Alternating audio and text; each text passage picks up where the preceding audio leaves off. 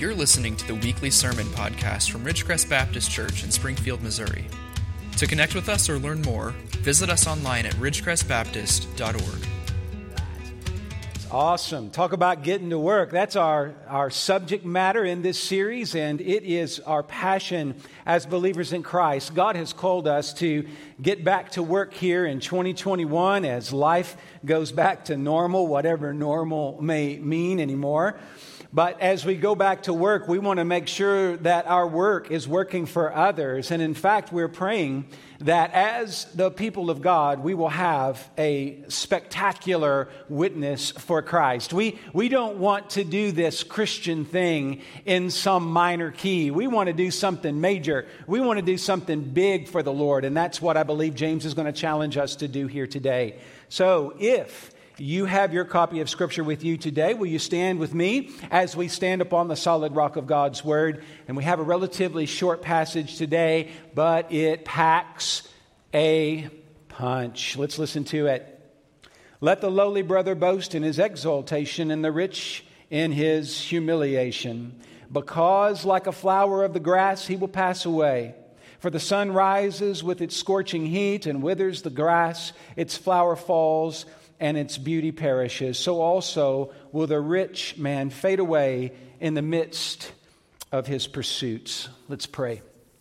Lord, these are sobering, powerful words, but words that can change our hearts today and redirect us in your direction. And so, God, we pray that whatever we're aiming for today, that uh, we'll, we'll change it if it's not aiming at you, aiming at our witness, aiming at your kingdom coming on earth as it is in heaven. So, God, we pray that you'll touch us in a deep, deep way today. And we pray this in Jesus' name. Amen. If you will, please be seated. We're praying that God will remove anything that's in your heart right now, keeping you from hearing the word of God. Let me say this if we are aiming for a spectacular witness, we must consider our perspective and our purpose. If you are a note taker, it's those two words that's going to serve as our anchors as we go through this text. We're going to talk about perspective and we're going to talk about purpose because if we are serious about seeing God do great things in our midst, we need to be intentional. We need to make sure that our perspective is God's perspective and that our purpose aligns with Him. Now, listen, when we think about each of us individually, we can talk about aiming for a spectacular witness in a corporate sense, but I want you to bring it home to your own life because before we can have a great witness in the corporate church wide sense, each one of you need to have a spectacular witness in your own right. So, what I'm asking you to do today is to consider who God created you to be individually, and then ask, how are those gifts that God has given me, how are those elements of my life being invested in the kingdom. We all have different gifts. We all are made a little bit different, but I believe that when we are listening to the Lord, when we're letting the Holy Spirit guide us, what can happen is we can all have an equal shot at joy and fulfillment. Do you hear me? Joy and fulfillment is what God wants for all of His children. Every single one of you, regardless of your gifts, can experience the joy of the Lord and the fulfilling presence of the Spirit when you know you're right where you ought to be. There is no better feeling. Let me tell you, there is no better feeling than knowing that you are exactly in the center of God's will and I don't think that you just want your pastor in that place. I think all the people need to be in that place too, where you know you are exactly where God wants you to be so that you can impact the world. Listen to this those led by Christ aim to discover how each nudge from the Spirit and new opportunity for ministry moves us closer to God. I'm praying today that that's what will happen, that you will feel God bringing you closer to Him, that your witness in all that you do, all of your material blessings, all of your spiritual gifts, moving in the direction of a spectacular witness for the Lord. So let's begin this journey together by first considering perspective. And that perspective, as you see here in verses 9 and 10, the first part of verse 10 anyway, is how does God view our finances? You'll find that in the book of James, it's incredibly practical and, and simple in so many ways. And in this passage, the first thing that we are forced to consider is this concept of, of rich and poor. You see that in verse 9. And what we need to realize is, is how natural it is for us when we start thinking about material things is to have a completely horizontal view of material things. So if we're going to talk about perspective, many people in the world, all people in the world, are going to have a basic horizontal understanding of finances and material blessings. That's eh, by way of investments, by way of savings, by way of what we give our money to in terms of our, the charities we support. Those things are many times just horizontal considerations. But look there in verse 9.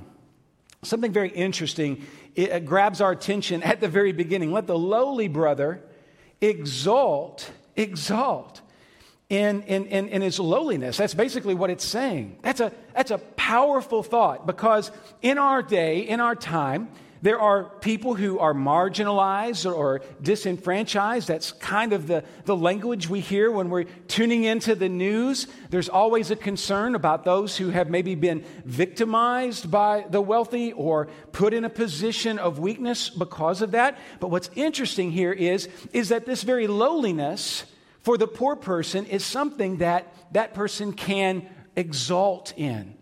This, this makes no sense if we only have a horizontal perspective. If all we're doing is thinking about our best lives now, as some have put it, if all we're thinking about is, is having progress and happiness in this world, then, then it's hard to justify this. But look back at verse 8 with me. Let's look to the text and let it guide us here. Verse 8 is key. It says or speaks of the one who is double minded, the double minded man, unstable in all his ways. Let me tell you what makes you unstable. You're unstable when your focus is too much on the horizontal plane, on material things. When we're not thinking about God and we're too much thinking about like bank accounts and jobs and material pleasures, that's when we get very, very, very off course. It's double minded. As a Christian, this is always the temptation to spend too much time with the horizontal concerns as it relates to our resources, and thus we forget the vertical. Let me tell you what happens, and we can see this in a lost world today. When you don't have a vertical perspective on your resources, then it's very easy to become a victim, even when you're not. Now, I want to be careful here because I know in the world today there are people who are victimized, who are the least of these, and those are the ones we want to help. But many people are gravitating, to- gravitating towards victimhood who have no business gravitating that way. The reason why they do that is because it's the only way that they can find purpose. Because in this world, whether you're rich or poor, you still want to, to get attention, you want to be known. And so, if you don't have a vertical perspective, many times it leads us to kind of look in the mirror every day and say, you know, I could be better, but poor me. So and so doesn't let me advance in this way, or, or the economy doesn't allow me to advance in that way. Always finding a reason, but never finding a solution. And I want to challenge you here today, Christian. I believe that God has something great for each one of us. And the longer we make excuses for why we aren't moving forward for Christ is one day less for us to do something great for Christ. When our resources, whether we're poor or rich, become our focus, our relationship with God will inevitably suffer.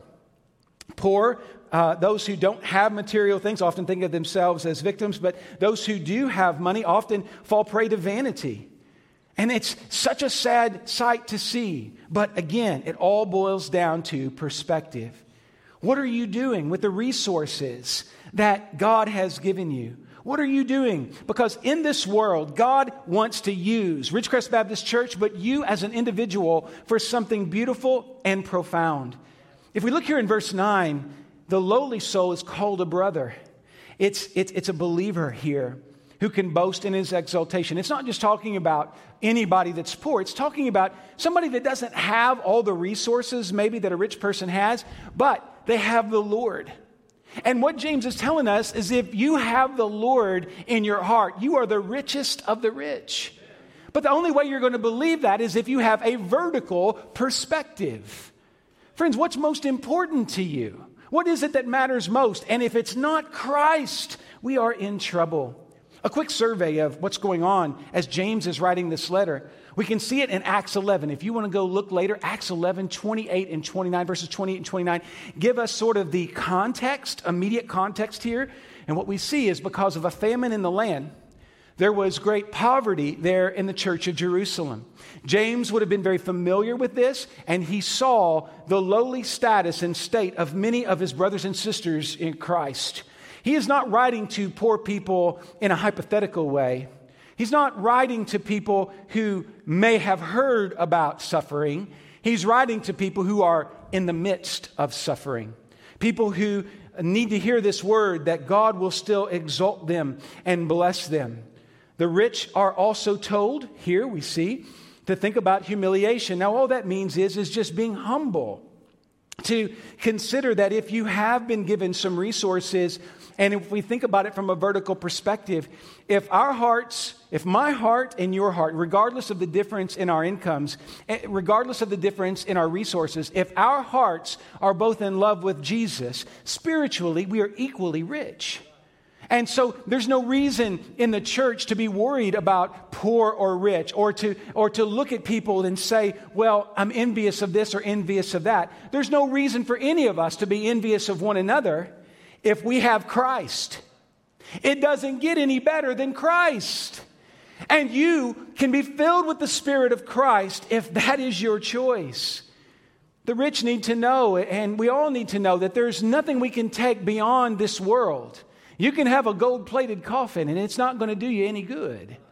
We, we don't need to focus on those kinds of things. We need to be thinking of spiritual things. We need to think about the vertical perspective and trusting that God has got an amazing, amazing plan for each of us. The poor man of faith is lifted up by Jesus to see spiritual riches, and the rich man of faith humbles himself and gives his resources away to those who are hurting. And this is what helps him or her to see spiritual riches. These are powerful truths. Listen to what Paul says. He says in 1 Corinthians 2 2, For I decided to know nothing among you except Jesus Christ and Him crucified. It doesn't matter how much money you have in the bank account. When you're saying that, then Christ is all. And it is not how much you have, it's what you're doing with what you have, church. Each one of you, don't worry about how many numbers are in the bank account, but ask yourself how much of your resources are pouring into kingdom endeavors. You see, money isn't the problem, but our perspective on money is where the problem arises. Human pride is always the problem, and it can happen with the rich or with the poor. Let me say this to you God's grace is what will exalt you. If you want to be a person that shines in the darkness, then allow the grace of God to illuminate your life. Don't, don't think that there are any clothes or, or any material trappings that can make people see that you've arrived. What people are looking for is the joy of the Lord in your face, the happiness that the gospel brings in our countenance. It just, uh, Rich, I, I appreciate what you said earlier. We've been talking about this. I mean, it just drives me nuts that in a world that's so depressing and morose and downtrodden all the time, we come to church and, we, and, and we're just kind of like ho hum. Listen, we need to come here and get hallelujah uh, flowing from our mouths, our hearts. We need this place to be a place of joy because when you go out from here and go have lunch and you're talking to that waitress and you've been in church all day and it looks like your dog died, that's not a good witness. That's nowhere near spectacular. Uh-huh. We need to be more spectacular. And again, we need to have perspective. We need to have focus. Now, let me say this good stewardship that I'm going to be talking about here flows from sound theology. What you know of God should inform how you invest for God. There is never a wasted moment when we're here learning more deeply God's Word, because the more we learn about God, the more we will learn about generosity. For He gave His only begotten Son for us. We will never outgive God. He's always pushing us to give more, but we have to have a kingdom perspective. We have to come together as, as a church. Now, each one of you contributing your gifts, your resources, that's absolutely important. But we come together as the body of Christ because we can multiply the effect, the impact on lostness when we cooperate together. We don't have time to argue about the small things, friends, when there are lost people in the world that need Jesus. The gospel is being preached here. We have men and women filled with the Spirit that are taking the gospel around the world. We need to invest everything in that. Heavenly things. Because as we're learning on Wednesday night, Jesus is coming again. We believe that. So we want to maximize our money. We want to maximize our efforts. Also, more and more people can come to know Jesus and be saved by his amazing grace. What amazing perspective. But now let's talk for just a few moments about purpose. And the question is Is your witness spoiled or spectacular? When I first read this text, I thought maybe the title would be uh, trying to avoid, you know, the spoiled witness. Because if you look here at verse 9b, uh, actually 10b through 11, you kind of see that, that picture of withering and fading and perishing. But here's the thing we get that negative image because God is wanting us to go away from the negative image and to embrace something that's living and full of life. The church has purpose, and that purpose is not to just live and die and go away, but we want to have something as a church and each of you as individuals that contributes to eternity. Purpose is the difference maker in every person's destiny. And I'm going to ask you this morning to deeply consider what your purpose is. If you are not actively seeking your purpose, then you will not actively experience kingdom work in your life. You are going to be less than what you could be if you don't find your purpose. We need a spectacular life, each one of us. If our lives are aimed at heaven, again, if our perspective is vertical, if we're thinking about what God could do through us, then what we're able to do is have lives that have impact far beyond just the work we can do with our hands. Christians, listen to me. We can build things, we can do things, we can have programs, we can have ministries, but what we need most of all is to be filled with the Holy Spirit. Because in terms of war, when you have five warriors filled with the Spirit, they can make a hundred run and flee in fear. Think about that in terms of Christianity. If we would just start taking that for real, even a church like ours with just maybe a few thousand souls, think of the tens of thousands of people that we could win for Jesus if we were filled with the Spirit.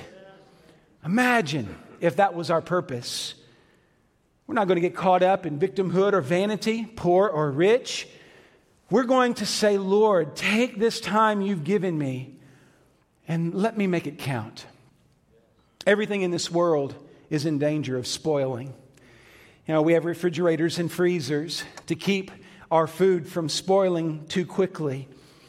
And we think about everything we have our, our, our, money, the energy, even in our lives. If we're not careful, that energy is always dissipating. If horizontal living is all we have, then our purposes ultimately are in vain. Your witness is spoiled if it's too horizontal. So, what we have to do is ask God to lift us up, to give us energy that is eternal and never in vain. This morning, ask God to give you an eternal vision so that you can experience some eternal purpose. The words of verse 11 stress outward beauty's transitory nature. And I, I want you to realize that this is the problem today if our pursuits are that of the rest of the world. What most people who have some resources do, they, they do things that are misguided and lead to that which fades away. Now, my wife and my daughter are big fans of the, the books Anne of Green Gables. Anybody like that? I have not read them, um, so I don't want you to think that I have. But in it's okay if I have, but I just, I'm trying to be honest, okay? All right? yeah.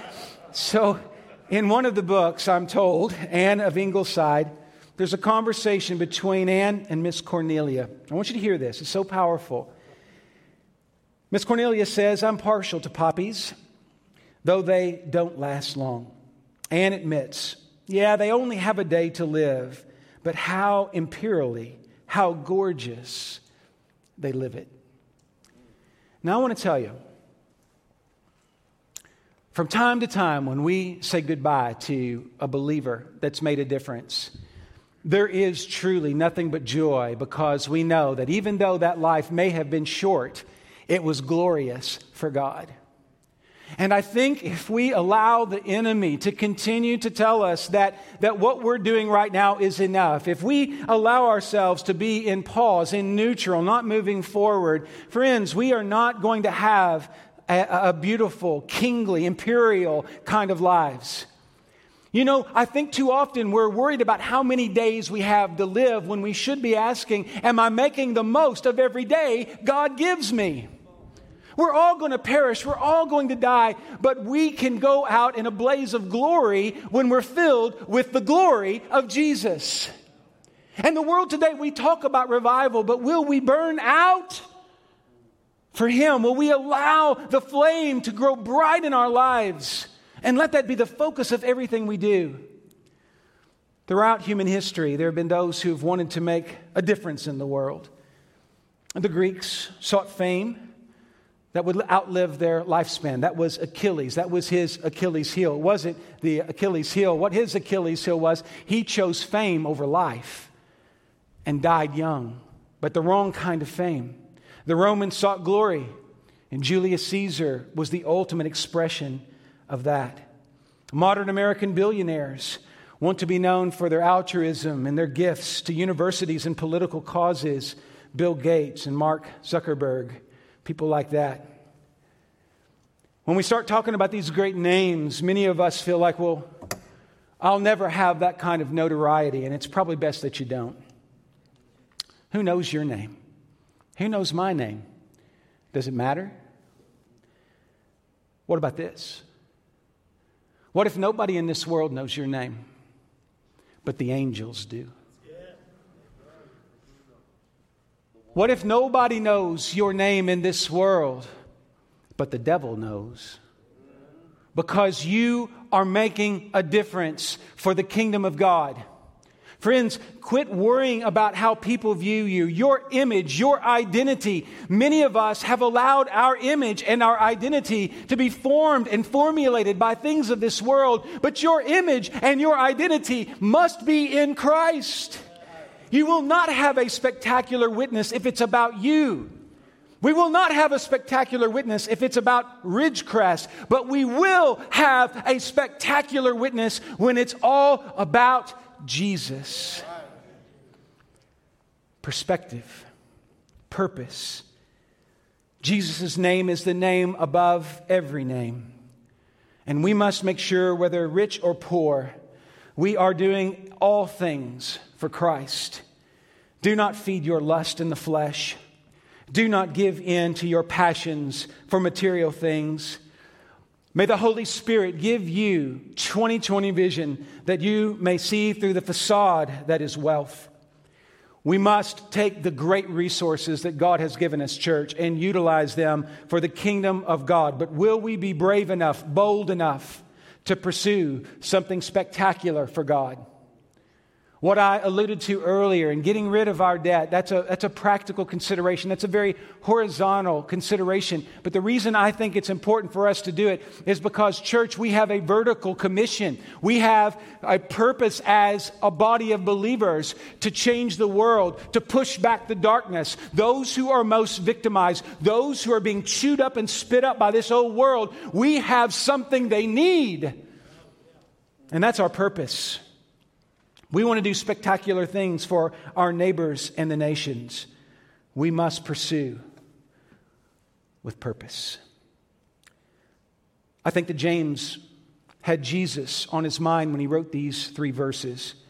I want you to turn with me, if you will, It'll be on the screen for you if you like, but Luke chapter 12. I believe with all my heart these are the words of Jesus that were echoing in James's mind as he wrote these three verses we found in the epistle of James. Someone in the crowd, in verse 13, said to him, Teacher, tell my brother to divide the inheritance with me. But he said to him, Man, who made me a judge or arbiter over you? And he said to them, Take care and be on your guard against all covetousness, for one's life does not consist in the abundance of his possessions. And he told them a parable, saying, The land of a rich man produced plentifully, and he thought to himself, What shall I do? For I have nowhere to store my crops. And he said, I will do this I will tear down my barns and build larger ones, and there I will store all my grain and all my goods. And I will say to my soul, Soul, you have ample goods laid up for many years. Relax, eat, drink and be merry. But God said to him, Fool, this night your soul is required of you, and the things you have prepared, uh, whose will they be? So is the one who lays up treasure for himself and is not rich toward God. Now, I want to tell you something about this passage. It's, it, it misses us, it misses our hearts. But we need to remember that the first people who would have heard Jesus say this, and those who would have been the early recipients and readers of Luke's gospel, were people who were marginalized and very lowly and poor socioeconomically.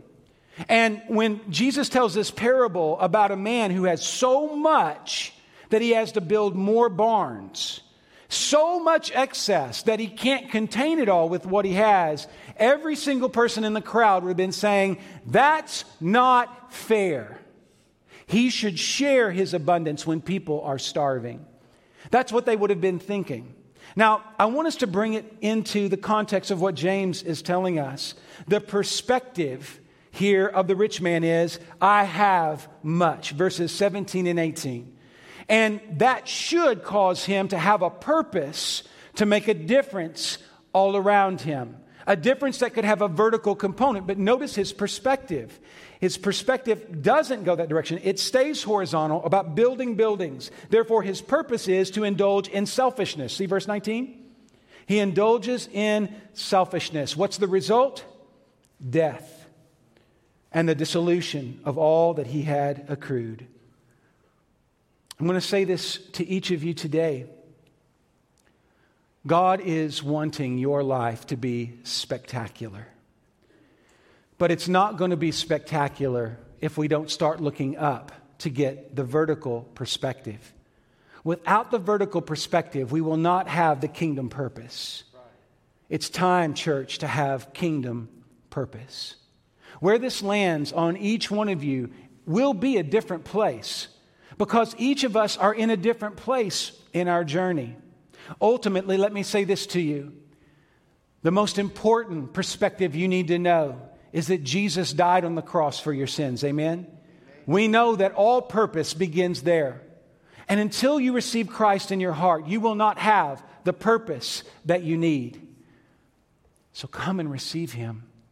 But many of you have received Christ. You have an eternal perspective but your purpose is lagging.